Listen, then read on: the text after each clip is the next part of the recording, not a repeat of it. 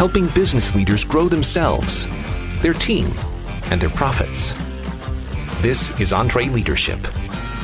Now, here's your host, Ken Coleman. Coming to you from the Music City, this is the broadcast of Leaders by Leaders for Leaders. Thank you so much for joining the conversation. Oh my gosh, 2018 is here. I, am still not over you, 2017. I'm, st- I, I'm still not over you. It was a great year. Where did you go? Well, we're excited. It's going to be a great year in 2018. Welcome back. Hope you had a wonderful holiday and you are refreshed and ready to go to have a great 2018. Our feature conversation is with Clay Scroggins. He's the author of a new book entitled How to Lead When You're Not in Charge leveraging influence when you lack authority. This is a great topic. We've never taken a deep dive on this kind of topic on EntreLeadership. I'll tell you a little bit more about that in just moments. Also, Clay sat down with our EntreLeadership team at lunch with our senior vice president, Daniel Tardy, and took some questions from the team. So we've got the audio for that little extra content that is really, really good. And of course, we're going to give you free resources, one from EntreLeadership and one from our friends at Infusionsoft. So Clay Scroggins, just a little bit of background. We're going to dive right in. Clay is the lead pastor of North Point Community Church, a mega church in Alpharetta, Georgia. If you don't know who Andy Stanley is, who's a best-selling author and the founding pastor of North Point Community Church, still preaching, still leading. But he has brought Clay along and thus the relevance to this book. Clay started out early on. We're going to go over that. You'll hear his story and you'll hear how big the church is and you'll hear his journey, which makes this book so very relevant. This is absolute must listen for your team, whether they're in leadership, middle leadership, not in a leadership title. How do they cultivate influence? This is so good. I cannot wait. Here is my conversation with Clay Scroggins. Well, folks, this is exciting. Clay Scroggins joins me here in our EntreLeadership Studios. The book is How to Lead When You're Not in Charge, Leveraging Influence When You Lack Authority. Clay, great to have you. I think this is a very important message. Appreciate you being with us. And I got to tell you, before we dive into this thing, Daniel yep. Tardy, who leads EntreLeadership, has been going bananas about this book well before it came out. Clay spoke to our team a little bit earlier today. I think this is fantastic because there's so many leaders right now that have just leaned in and they're going, okay, this is absolutely huge. You got me. I'm not in charge. Give me the goods, right? Yeah. But before we dive into yeah. some of the great content of the book, I want people to get to know you. So I'm going to set up a little bit and lead you, and you just take it away. Yep. So several years ago, you get the opportunity to intern at a mega church. Yep. Now, people get that term, but Andy Stanley, probably one of the most respected evangelical pastors in America, yep. large church. You're talking thousands upon thousands upon thousands coming every weekend. And the organization as the church is just going bananas. And you come in as an intern. I love this story because we can't talk about the book until people get that you really do understand what you're writing about. So yeah. how did you get the opportunity to come in, Georgia Tech student, an engineering degree, and you you you you go to be an intern at a church? What's going on? So I actually wanted to be a high school intern, but uh, I called and said, "Hey, is that available?" This is like 1999. Okay. And North Point was a couple years old, and it had already been, they had one high school intern. It had already been filled, and so they said, "Hey, we got a spot on our facilities team. Would you like to work on our facilities team?" And I was like, "Well, I know how to work a broom, and I can stack chairs," yeah. and so I did it. And so that was my summer. You can imagine uh, summer of '99. You can imagine how proud my parents were. Yeah, you when I called yeah. them and say, "Hey, I'm a yeah. facilities intern at a church." Were you uh, already at Georgia Tech at this point? Yeah, I had just finished my freshman year at Georgia Tech and was studying industrial engineering and got this internship at North Point. I had fallen in love with North Point. North Point is a great organization. Andy's an excellent communicator, but he's a fantastic leader. I had a faith. I came to college with a faith, but my faith just began to explode when I started to serve and get involved at North Point. You start as an intern. That's how you get in. And this That's right. Is, that was my foot in the door. There you go. And this is a summer experience. Take us to the moment where you actually become some type of full time staffer. What role was it? Yeah. Yeah, so I graduated from Georgia Tech. I like to say this legitimately happened. I'm sitting in the registrar's office. I was struggling to graduate. I tell this lady, the registrar, I say, ma'am, if you will give me this degree, I will swear to you that I will never use it. And so she did. So they let me out with an engineering degree, but I was going to do ministry. I already knew, hey, Yeah. I'm going to go to seminary. So I moved to Dallas, Texas, went to seminary, and then 06 moved back to Atlanta as a high school pastor. And then I've bounced around. I was a high school pastor at one of our campuses, moved to North Point. Andy's got three kids, and all three of his kids were in the high school ministry that I led at North Point. Okay. So that was the greatest amount of job pressure I have ever Yeah. had. Right. I, that was Seriously. the moment where I was like, I cannot screw this Yeah, up. exactly. Uh, but they have incredible kids and are incredible parents, and everything worked out okay. And then became a campus pastor. We call our campus pastors lead pastors of that location, and moved back to Browns Bridge, one of our other campuses. And then let's see, 2015 it was about three years ago. I became the lead pastor of North Point Community Church in Alpharetta. so how that's where- long? You just gave us a fast. That was how many 10 years? years? A 10 year. So that's career. a ten year process. Yeah. Unbelievable. Now, I'm going to dive in here in just moments, but I want people to understand how big the church is. Yeah. Kind of an annual budget. I just want some of these Yeah. business people to understand this is like, this isn't just your daddy's church. I would say, you know, we probably have 600 total employees, uh, total budget. This year, we're going to come close to $100 million yeah. in giving on an average weekend. There's, I mean, there, what's crazy is we're trying to figure out this digital explosion that's happened in the Right. world because we'll have 30,000 people in attendance, but we will have this in 2017, we'll hit probably 70, maybe 75 million views Yeah. It's of messages on message stream apps, podcasts, that kind of stuff. So, uh, large reach for a church. Yeah, absolutely. So it's a big, big, big organization. And so you get this opportunity and you're in this role where you're leading this campus. Of course, Andy has seen you grow and Yep. he continue to trust and, and give you more opportunity. I want to read just a smidge of the forward, which Andy writes in the book. Ken, I got I got to interrupt you. I've had so many people say the forward alone is worth the book. Well, Which, that yeah. doesn't say a lot about the book, but it, when No, I it read says the a lot about forward, Andy. I was like, what Yeah. an incredible Yeah. Couple of pages. It Yeah. really, it, it's It really it's is really well done. It really is good, and, It and it's where I start the interview. so I, I concur. Several years ago, this is Andy writing, okay, about Clay, and it's the very last page, page thirteen of the forward. He says several years ago, I asked him Clay at the last minute to do the teaching at our bi-monthly all staff meeting. How many people in that room? Five, six hundred. five, six hundred people. He chose to talk about what he had learned about leading beyond his title, position, and authority. It was amazing. I remember thinking I could never talk about this with any more authority because I'm in charge. My wife Sandra turned to me and said, this needs to be a book. I agreed, but didn't mention it to Clay. That's true. Sometime later, he asked me if I thought this would be a good book topic. I said absolutely. Now, I start with that for a couple reasons. It's a great endorsement. Yeah. Number one.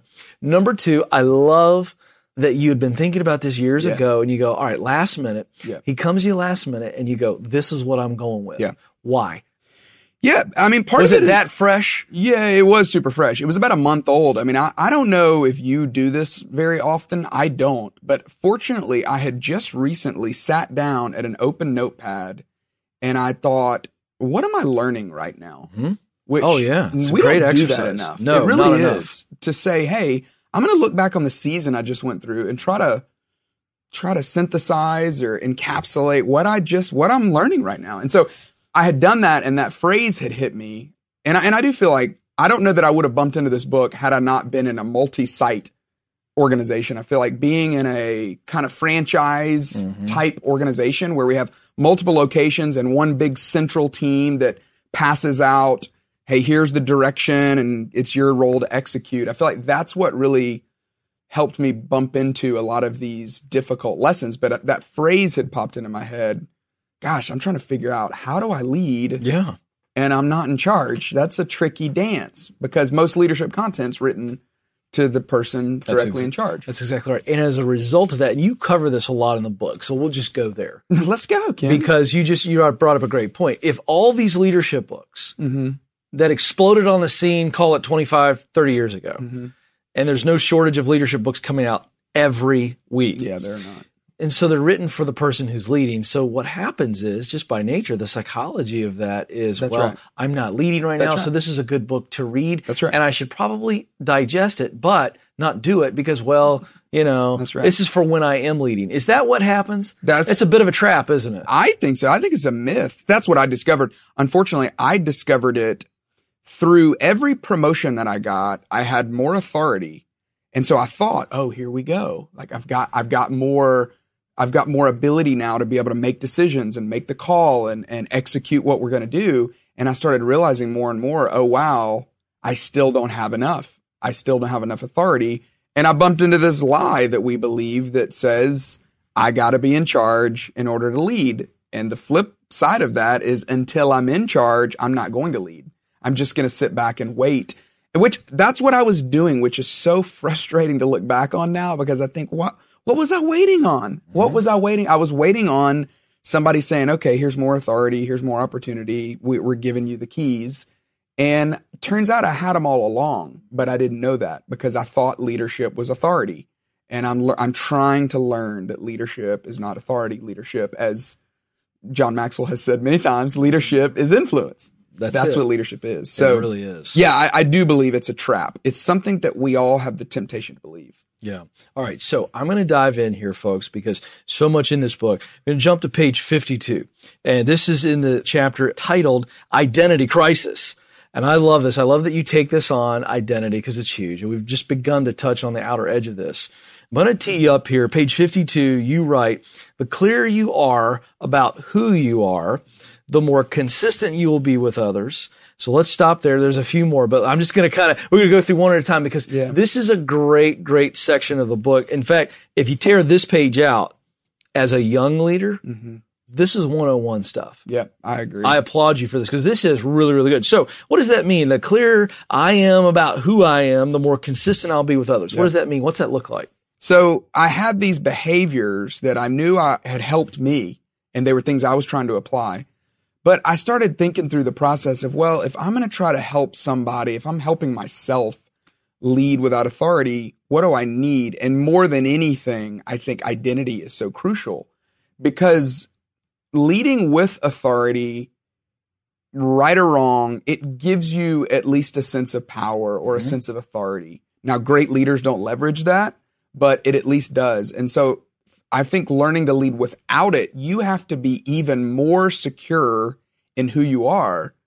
Because if you're going to have the wherewithal, the intestinal fortitude, as my high school Yes. baseball coach used to say. Yeah, I love that. Yeah, I do too. If you're going to have the courage to go and challenge your boss or to lead your peers, even though, you know, we're, we've all sat in meetings where you don't have the authority in, in the room, but you're hoping to sway the room. You know, if you're having to struggle through, do these people like me? Do they respect me? Do they think that I have anything worth bringing to the table? If you're wrestling through all that stuff, Ken, you know it. It's just gonna, you're gonna end up doing. You'll cave to the situation. You will. And thus the challenge to be consistent. that's right. You will not be consistent Yeah. with the people around you. And so the the more secure you can be in who you are, I believe the better you can lead, whether you have authority or not. That's right. I, I do think it's central to it's central to all leadership, but it's particularly central to leading without authority. That's right. Okay, so the next one, uh, and again, folks, just rolling through these. The clearer you are about who you are, the more confident you'll be about what you do. yeah. So the consistency is about how we act with others, but then there's that true, just good old fashioned confidence. Yeah. Like, okay, I feel good about this. That's right. I know right. who I am. I know what I'm I good know at. What I think about I know it. where I'm Yeah. weak in. I know what my blind spots are, Yeah, and that's I'm good. and I can be confident about. Hey, I believe that I have been put on this earth for this moment, and I can at least step up to the plate. Yeah. I want to dive in on this one too. The clearer we are about who we are, this idea of confidence comes from, I know why I think what I think. Mm-hmm. That's right. So when you're, you know, when you're leading up, Yeah. many times you're in a situation where you have to make your case. Yes. And confidence comes not from attitude and Yeah. looking in the mirror every morning going, I'm special, right? That's it right. comes from, I know why I believe Yeah. what I believe. I've done the homework on the situation or whatever it is. There's where confidence comes from because then the leader's looking at you and they may hit you 80 different ways and you got to defend it. That's right. But you defend it from a place of confidence. Which is hard to do because usually the leader feels smarter mm-hmm. feels more powerful, Sure. has been doing this longer. That's And So the ability to stand there and go, you know what? I think this direction is worth trying. And I feel enough sense of confidence to be able to make my case. The clearer you are about who you are, the less concerned you'll be with the opinions of others. How big of a deal is the opinions of others when you're not the top guy or top girl? Yeah, I can't speak to the way this works in the business world, but in church world, everybody's got an opinion about what's going on on Yeah, Sunday. that's right. You know, and to your point earlier about caving, how many times have we all caved to? I think I sense the direction we need to go, Mm-hmm. but I'm afraid that people might not like it or they might not follow me, and so I'm gonna I end up waffling. And that's why I began with identity because I just think identity is so. I mean, you could honestly, Ken, you know, you could begin any conversation with, well, we got to talk about identity because it's so crucial to life. Absolutely. It's so much more important than trying to give people tips and tricks on how to lead. That's right. I mean, you can't just read a leadership book and apply it without knowing, having a clear sense of who you are. So mm. I just think it is, yeah, it is so crucial. Last point here, and, and this is my favorite. The clearer you are about who you are, the less confused you will be by your emotions. Yeah. The really super great leaders, Clay, have such a great grasp on their emotions.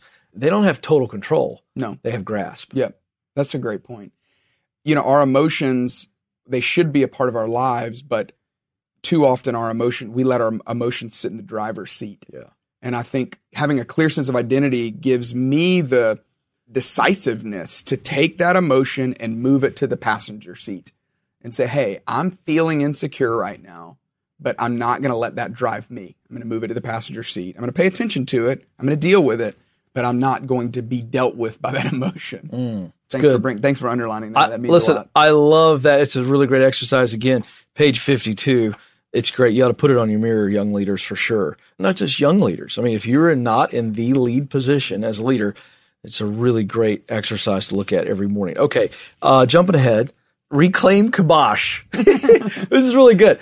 I have, have ADHD, so I'm looking through doing research on the book, and I go, "Well, this jumped out at me." So I immediately went to this chapter. Like, what in the world is he talking about? I want you to set it up, Yeah. and, and, and then I've got a follow up question. So, what do you mean when you say reclaim kibosh? Yeah. am I saying that right? Yeah, you are. Um, I've heard it different ways. I mean, yeah, the- that's why I'm asking. the place that I've wrote about that when I thought about this word, I thought about there's a Seinfeld episode where um, the guy's name is Crazy Joe Davola, and he leaves this voicemail on Jerry's machine, and he says, "Hey Jerry, I heard you put the kibosh on my deal with NBC." Well, I just want to let you know, Jerry, that I'm going to put the kibosh on you. I have kibosh before, and I will kibosh Yeah, again. yeah, I remember and it's that like episode. the sinister moment that Joe Davola has. So I don't know if it's kibosh or kibosh. I don't know. I've always heard it kibosh. Okay, but Joe. Davola definitely says I put the kibosh. Kibosh, on it. yeah. But I started thinking through. Okay, what am I supposed to do with this ambition that's in me? Mm-hmm. Because I want to lead more, but I don't want to be subversive to the spot that God has put me in. I am under a leader. I'm clearly under a leader. I, I tell the story all the time, Ken. Uh, recently, this lady was at our church and she's standing in line asking if she can get her picture made with me. And I was like, this is unbelievable. No one, I mean, like ladies in high school used to line up to get their picture yeah, made right, with right, me. right, right, Right? You know, Yeah, same with you? absolutely. Well, no, actually, no. no, me No, either. Not no, true either. So I couldn't believe it. And turns out um, she thought I was Andy Stanley. Oh, that's and when I tell her that I'm not, she puts her phone back in her pocket and walks off. yeah, of course. So I know what it's like to work for someone. That's what I'm doing. But I have a sense of ambition. I feel like it's in me to lead more. I've wanted, ever since I was a, a kid, I've wanted to lead more. And I don't know what to do with that. So I was wrestling through with this and I thought about the way we were created, the creation story in Genesis 1. There's two mandates that God gives us. He says, number one, go fill the earth. Mm-hmm. That's fun and terrific. Number two, he says, go subdue the earth. Go bring the earth under your, the, bring the plants and the birds and the beasts and put it, un, bring it under your control, not to snuff it out and to just make it do what you want it to do, but to let it thrive, to make something good with it, which I think is what great leadership is. It's making order out of things so that they flourish. And that Hebrew word there is the verb kabosh. Hmm. And I thought, now that's really fascinating that God has put the mandate of kibosh on us, but yet we've perverted it somehow. Yeah. Because when Joe Davola is talking to Jerry Seinfeld, He's not saying, Jerry, I'm going to help you flourish. No. He's saying, Jerry, I'm going to squash your idea. Yeah, I'm going to shut it down. I'm going to shut it down, Yeah. which is authoritative leadership. That's mm-hmm. what we have made leadership is Sure. we've made it this authoritative. I got to be in charge and now shut up and sit down because I'm in charge and you better listen to me. And so what the chapter is really about reclaiming that healthy sense of ambition. I think it's okay to every leader that's listening. I think it's not just okay. I think it is the fingerprint of God mm-hmm. that you want to lead more. I think that's normal. I think that's healthy. But now you got to figure out what does that mean? Mm-hmm. And then Jesus in Mark 10 said, "Hey, do not be like those leaders that lord their authority over others, but watch the way I did it. Watch the way I'm doing it." Mm-hmm. And he said, "Follow me. I, I became the least of these. I became the servant." yeah. So I, I think he's giving us a model on how to reclaim Mm-hmm. kabosh or kibosh. The follow up is we've established that the ambition to lead, the ambition to succeed, to be all that you were created to be. Yes. We believe that. That's That's theology. healthy. Yeah. Okay. So That's we the believe. Ken Coleman show right there. Well, it is. It absolutely is. Thank you very much. Yeah. Appreciate that little plug. but, but let's talk about it. What does it look like? yeah. Because we have people leaning in right now and they're going, okay, so Clay, you just told me it's okay for me to want more.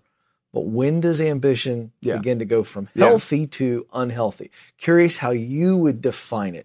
Draw a picture. What's that line? Because Yeah. I'm telling you, this is something I struggled with mightily. Yeah.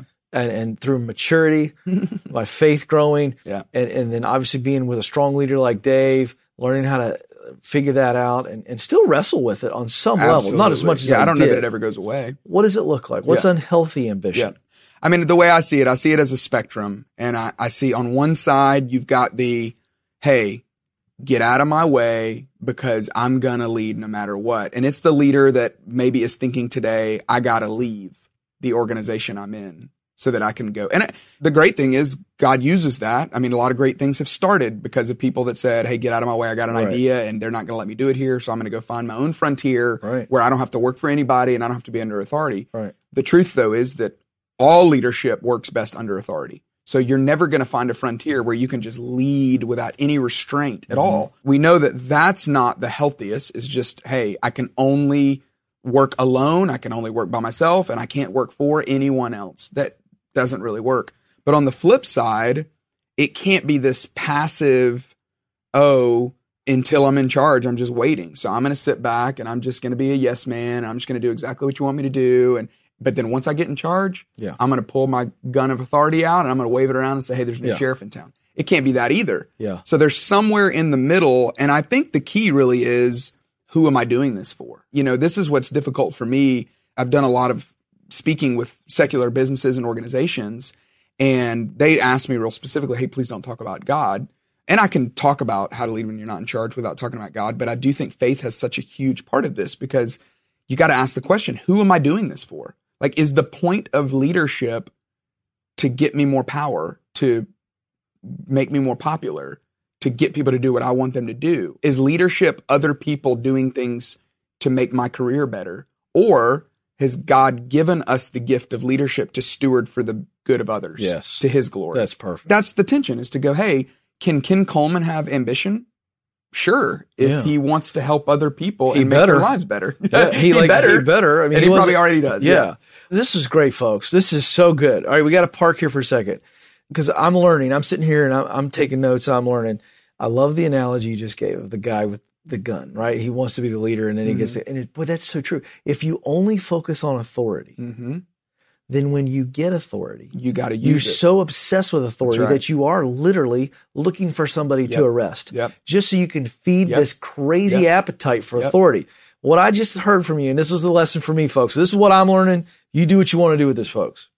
If I am focused on influence and gaining and wielding influence for the good, Yes. versus, so it's influence versus authority, Yes. right? Yes. It's what keeps us healthy, keeps ambition healthy. yes. You're checking ambition on influence versus authority. Yes? That's right. And so when I get in charge, this is the great flip of this book to me. is Right. Absolutely. That if I can learn how to lead through influence when I have no authority, Yes. when I get it, ding ding ding. I'm still going to use it. influence because that's what great leaders do. That's right. Dave Ramsey motivates you not right. with the gun, No. but through influence. That's right. When I was 21 years old, I was sitting, I was an intern at the state capitol and I had to, my desk sat right next to the policy conference room in the mm-hmm. governor's office. And I'll never forget, it was a meeting on education and tension was high. I had already taken some copies of some stuff in there. And then I walked back out to my desk, you know, and I I remember overhearing the voices get louder, and then I heard a banging on the table, and this voice bellowed over all the other ones, and this person said, "I am the governor of the state of Georgia. Listen to me." Mm. And I I I had never read a leadership book. I'd never been to a leadership conference, but I remember thinking, "Uh oh, something's broken. Right. That's not how Yeah. leadership Didn't works." even sound right to you. No, he was waving the gun of authority. Yep. He was saying, Hey, I am in good. charge. Do what I say to do. Now, the question is, does that work? Well, yes. I bet in that meeting they went, Yes, sir. What do you want us to do? We'll do it. Yep. But I also bet they updated their LinkedIn resume if Mhm. that wasn't such a thing back yeah, then. probably but they would have done that today. Yeah, they would have. Because they'd have been like, I don't want to work for somebody who's Yeah. putting a gun in my back, making me do what they want me to do. So to me, that's why this is so important is because if you can figure out now, how do I start cultivating influence where I am? If you're an intern today, figure out how do I start cultivating influence? If you're middle level manager, even if you're a new business owner, figure out how to cultivate influence so you don't have to use authority. I know the answer. Give it to us. It's chapter four. I, we, the we- masterful interviewer. no, I'm just saying you led us right to the door. I mean, this is could be a book in and of itself. You could have written a book entitled "Lead Yourself."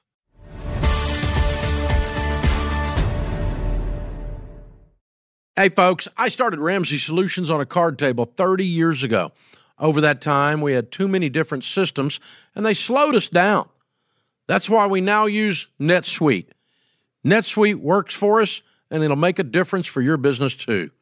Whether you're just starting out or you're well on your way to becoming a multi million dollar company, NetSuite can scale with you to help communicate across departments and plan ahead better. See, you know your day to day forward and backward, but stuff like analytics, accounting, human capital management, all that might be another story. Or maybe you're not tech savvy. Well, all that's okay. NetSuite will help your company in your situation increase your speed. More than 37,000 companies use NetSuite to know their numbers. And right now, you can download NetSuite's free KPI checklist designed to give you consistently excellent performance at netsuite.com slash Ramsey. That's netsuite.com slash Ramsey. This episode is brought to you by Trainual. Even when you're great at running the day to day, a lot of leaders struggle to delegate. But delegation is a critical leadership skill, and empowering your team by building that skill just takes having the right system in place. Well, Trainual is that system, and it's a game changer.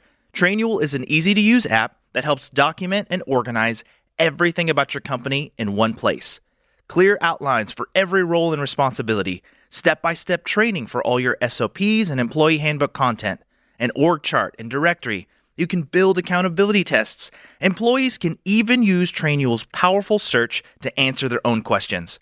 Companies using Trainual are cutting training time and related costs by up to 75%. Get started with over 300 templates and their world class support. It's time to get your entire team playing from the same playbook. Visit trainual.com slash entree today for a demo and get 15% off your first year with code entree15.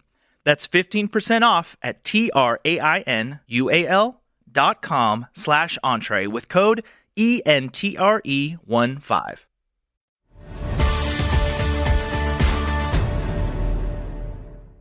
So here we are. This is the dovetail. Yeah. That's what we were just talking about. Okay, so now if you So really what do I want do? influence, Yep. and you just said, "What do I do?"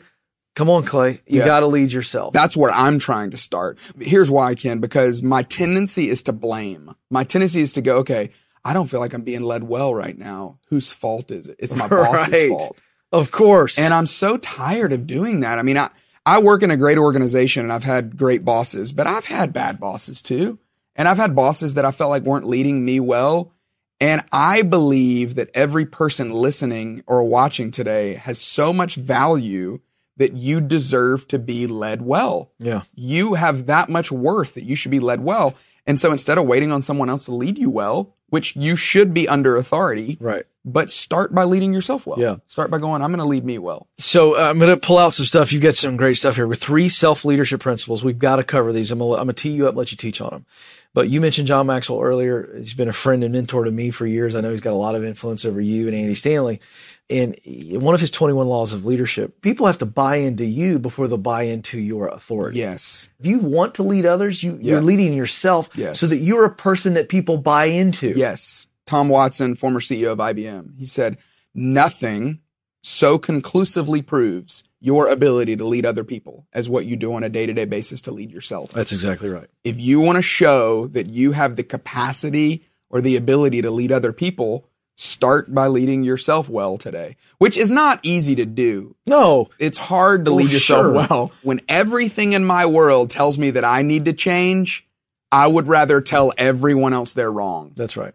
And the key to leading yourself well is to go, okay, I know where I want to be, but where am I right now? And how can I get to where I want to be without knowing where I am? Well, you can't. You got to know exactly where you are right now. So part of leading yourself well is modeling followership, is being That's under it. the authority of someone else. That's self leadership principle number one, page 96. there it is. I do this for people. Book That's notes. amazing. They got to do book. They got to get there. All right. That's amazing. So, okay. How do we model Yeah. followership? I don't even know if followership's a word. I don't know that it is, but it's great. It- By it- the way, EntreLeadership is not a word. there you go. And it's They've working. made it up. It's working. So we're fine with that here. So followership is just the idea that every great leader is following something or someone. It's the way leadership works. And so today, I believe it is worth you and me asking the question, can I follow the leader that I'm working for? Mm-hmm. And if I can't, I got to figure that out because the conversation is cultivating influence. And you can't cultivate influence if you're not willing to follow someone. And then you got to model it. You got to show it off. You got to put it on and you got to wear it out. If you can't do that today, then maybe you need to leave. Maybe you need to pray about it. Maybe you need to figure it out, but you got to model followership. Self leadership principle number two, monitor your heart and behavior. Yeah. I believe that the primary role of leading yourself well is figuring out where you are, is knowing what am I good at? What am I not good at? Where are my blind spots? That's what monitoring your heart and your behavior is all about. What are my behaviors doing to other people? Great friend of ours named Jeff Henderson, he taught this to our whole organization. He said, Hey, if you want to lead yourself well, you got to be willing to ask a few other people the question, what is it like to be on the other side of me? Yep. I mean, if you tried that question for ask that to a couple people the next time you're having lunch, I mean, it is a it's a powerful question. Hey, what kind of vibe am I putting out? What kind of mood am I setting? What's the climate like that I'm bringing into a room? That is my responsibility in leading myself well. And then the great news is once you do that, the plan puts itself together. The plan puts itself together when you know exactly where you are. You can't get to where you want to go if you No. don't know where you're at. No, you got to start where am I right now? Yeah. it's hard to know where you are unless you ask other people. So if you can ask, hey, a friend, a coworker, your boss, and you can tee them up, then I think it will help you get to where you want to be. All right. So the last question here is when someone reads this book, what do you want them to feel? Yeah. And then what do you want them to do? The reason why I wrote this is because I really believe that if this is true, that God could drop me into any organization at any level and I would be able to have an impact. I would be able to help shape the organization. So if you drop me into any organization as an intern, middle level manager, C-suite executive, the position is it's irrelevant that if you can learn how to influence, I want to feel like one of those like Navy SEAL leaders that drop me into any situation. And, and if I can learn how to cultivate influence, then I can have influence in any organization. That's really what I want is that you would feel like, okay, now I know, I know how to lead no matter what position I have, no matter how much authority I have or don't have. And then what do you want them to do? I think what I, I mean, that's a great, Isn't that fun? You got to have the emotion. What do you want them to feel? Which you nailed it. Yeah. Now, what what what do they do? What I want them to do now? more than anything is I want them to own your own life. Oh, And do not be a victim to the organization that you work in, to the boss that you work for, to the company that you work for. You got to decide hey, the only thing standing between me and where I want to be is me. And I've got a friend who says it this way. He says, Hey, you got the keys to the Ferrari. I want everybody in our company to feel that way. That they got the keys to the Ferrari. That if you want to lead well, start today. You can do it. You can lead yourself well today. And by doing that, you're going to cultivate influence. So that's what I want people to do is I want them to own their own life. Well, that's really good stuff. I love it. Clay, this is a great book. I'm really excited about it. How to lead when you're not in charge, leveraging influence when you lack authority. I think it's leadership 101 stuff. And even if you are in a lead leadership role, meaning you're the top dog or dogette, The buck stops with you. the buck stops with you, and you need to read this for your own leadership and for those that you're leading so that you can empower them. I think it's a gift. I think leaders ought to hand this to the leaders in the organization and say, hey, I want you to start leading this way right now because I'm going to be better, you're going to be better, and the organization is going to be better. All right, as I said, I want you to share this conversation, share the book with your team members.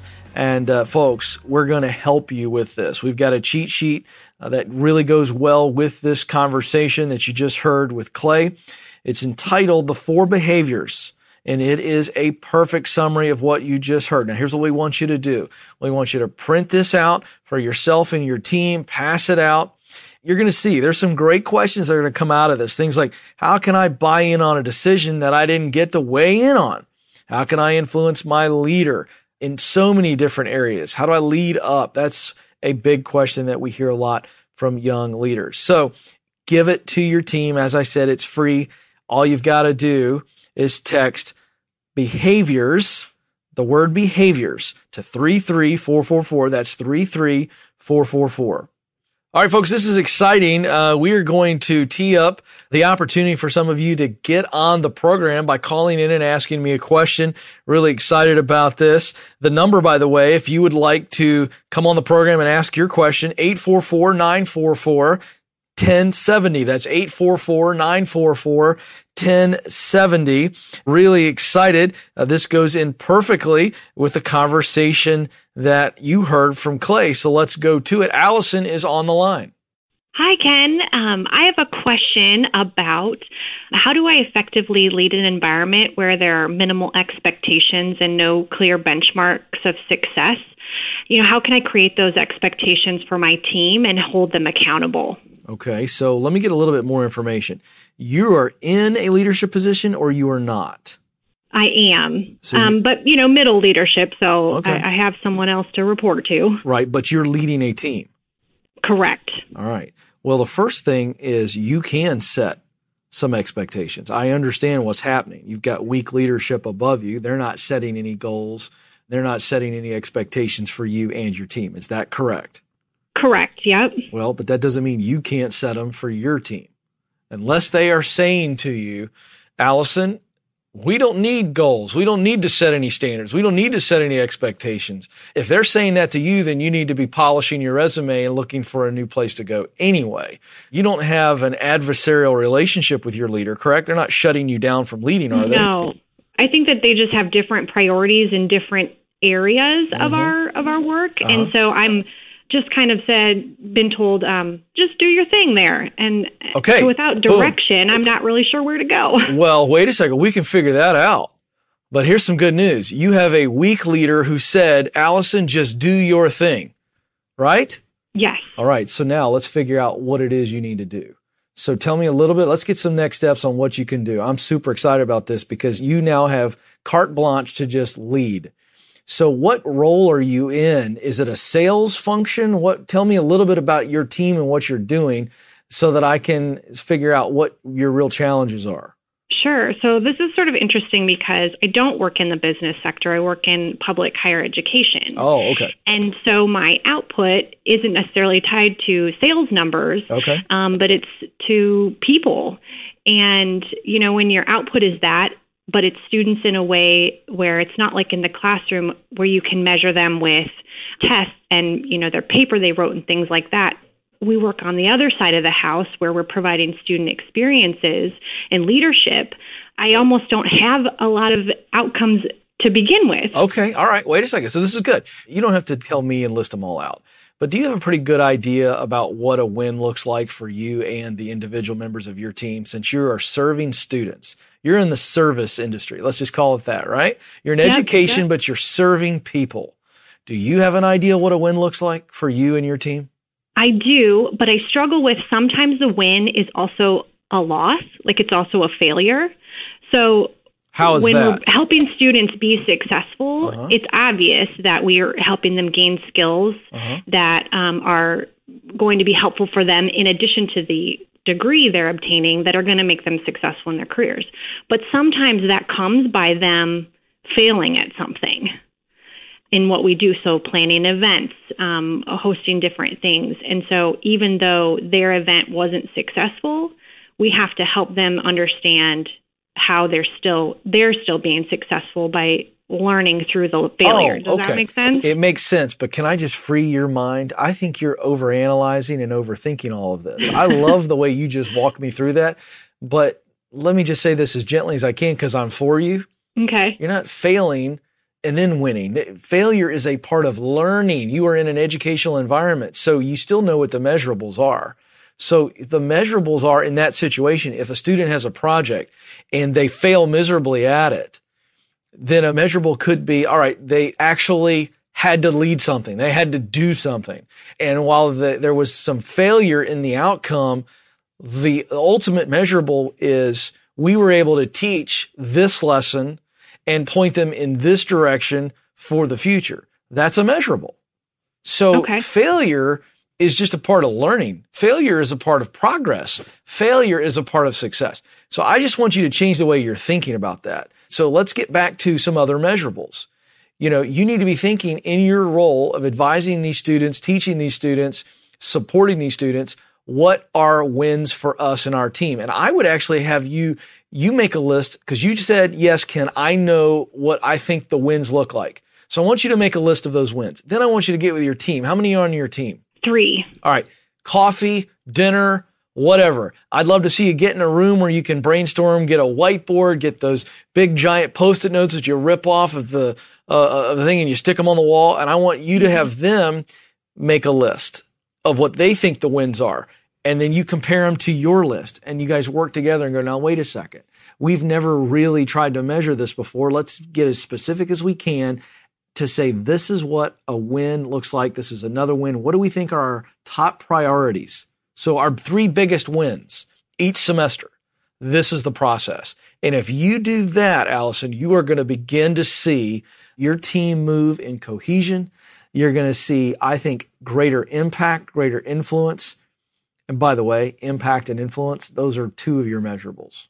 But I think if that's what you do and you're not looking up anymore, you're not looking above you for your leader's direction, you know what should be happening as a result of your work and your team's work. So now put it out there. This is what it looks like. And we're measuring ourselves against these desired goals and futures. So I think that's all you got to do. And you're going to see a lot of momentum. Great. Can I ask a follow up question? Of course. So that takes care of, and great ideas there. I was jotting them down while you're talking. Um, that takes care of creating some measurables for the work that we do. What about for expectations for our team? Like how we get there, how people contribute to that. Yeah, well, I, I love that follow up. Let's say you came up with three and you said, these are the three things that we want to see come to pass as a result of our work. And so then once you make those completely concrete and everybody's looking at them, then you start to break down, well, what has to be true? It's a great question to ask your team. What mm-hmm. has to be true for this to happen? So you've got three people on your team. Is that three plus you or three including you? Three, including me. Three, including you. So you guys go, okay, what roles, what functions, what support has to happen? What has to be true to see those wins come to pass? And so mm-hmm. you, they say, well, we have to spend X amount of hours doing this. Uh, we're going to have to set up these meetings. You know, you, you literally, it's just have some fun with this and list it out. Well, we're going to Yeah. have to start operating this way. We're going to have to make some changes over here. Who's responsible for that? And so it's like going, here's Mount Everest. Those are those desired futures, those three big goals. And then how are we going to climb Mount Everest? What has to happen? Well, we got to train. We got to get used to, you know, high altitude. So there's some physical training. Uh, we're going to have to work on some skills of climbing up that mountain. And so that's going to take a little bit of time. And this, these are the specific classes we're going to have to take to learn how to climb. And, and then we're going to have to learn, you know, this and this. It's the same idea. And so Mhm. once you figure that out, then you start to think, okay, there's only three of us. What of these have tos are the most time sensitive? What order do they happen in? Who is best equipped on our team to do these? It's just as simple as laying it all out. And I love the idea of getting in a room and getting it out in front of everybody and everybody going, okay, I'm best at this. So I'm going to lead this initiative. And then I'm going to pass it off to Allison. And then Allison's going to pass it off. That's the exercise. I love that. It's much simpler than I think I was making it. It's extremely simple, but I love that you asked. And uh, listen, it's all about clear communication and clear expectations. Write that down. You're the leader of your team, so you must communicate clearly. So it's about clear communications, and then it is about measured expectations. We don't just throw an expectation out, we must measure against it. You do that, you're going to be a rock star leader, and your team's going to go, wow, where has this Allison been? And you're going to say, I was being stifled by a weak leader.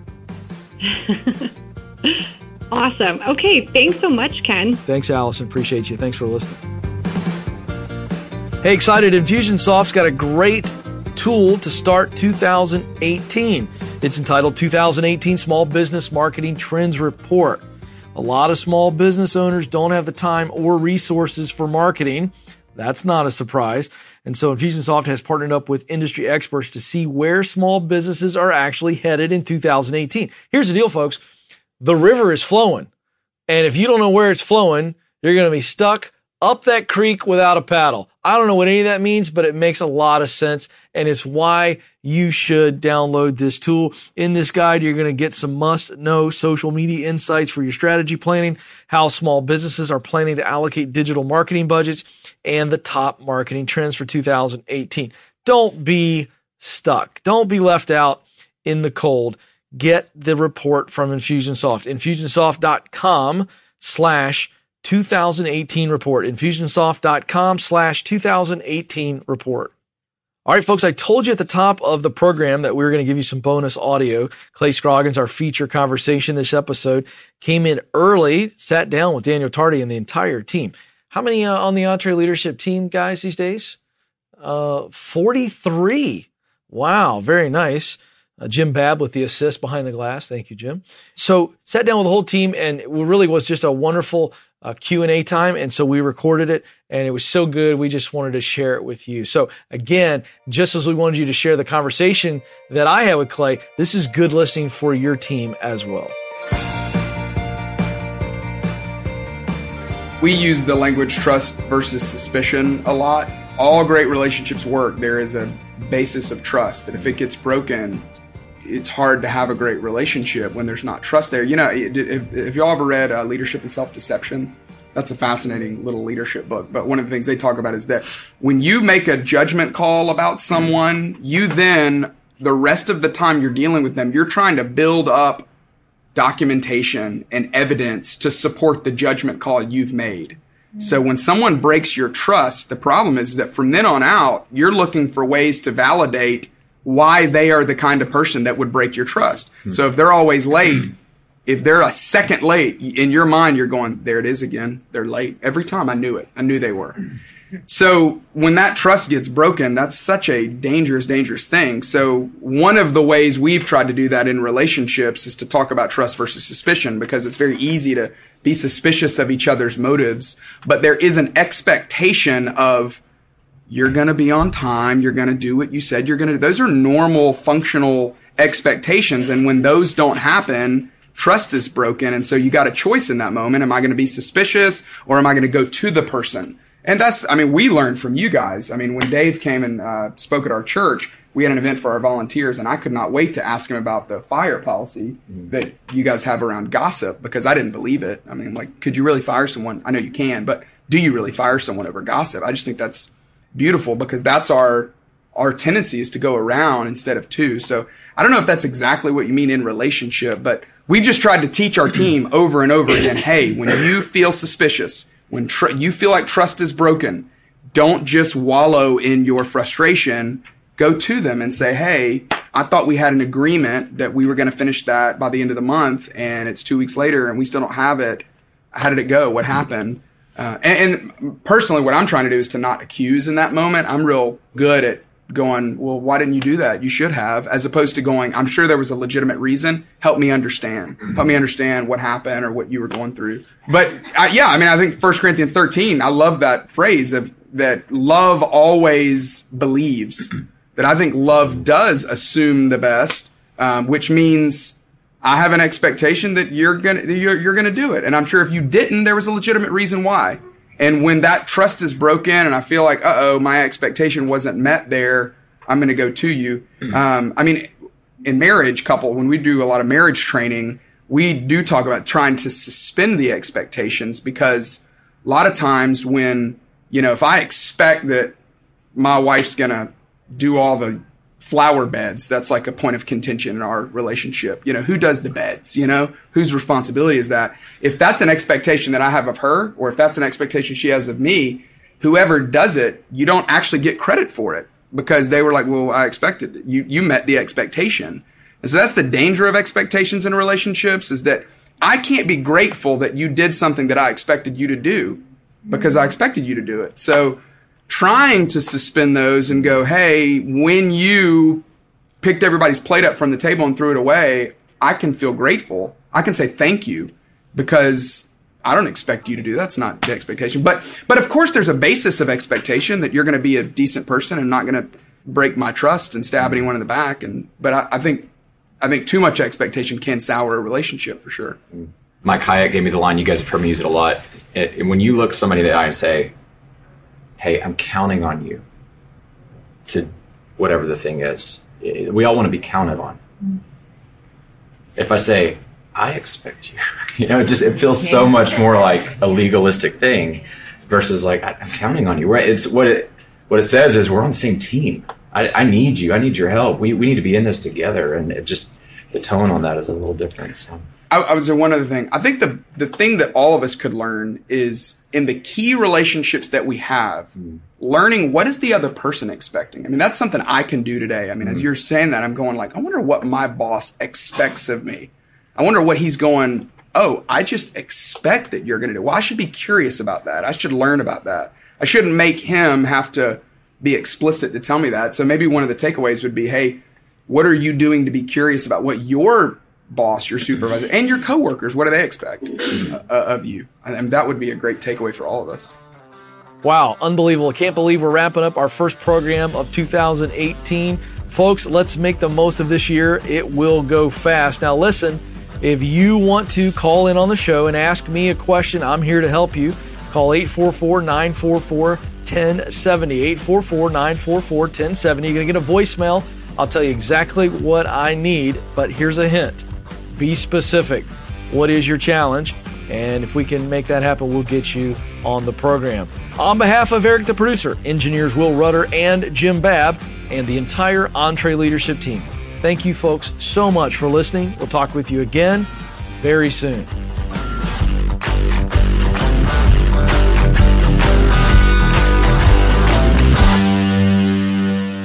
Hey, folks, I want to make you aware that we have other great podcasts from Ramsey Solutions. Here's a sample of Chris Brown's Life, Money, and Hope podcast. Some days we have victories and triumphs, and other days we have failures and setbacks. On each episode of Life, Money, and Hope, we dive into the depths of real life. I answer questions and provide biblical wisdom and practical advice about money, about work, about relationships. Uh, we cover stories of everyday people. We celebrate in their successes and we provide encouragement during their time of need. It's time to be intentional about the plan that God has for your life. If you'd like to hear full episodes, just search Life Money Hope in iTunes or go to stewardship.com.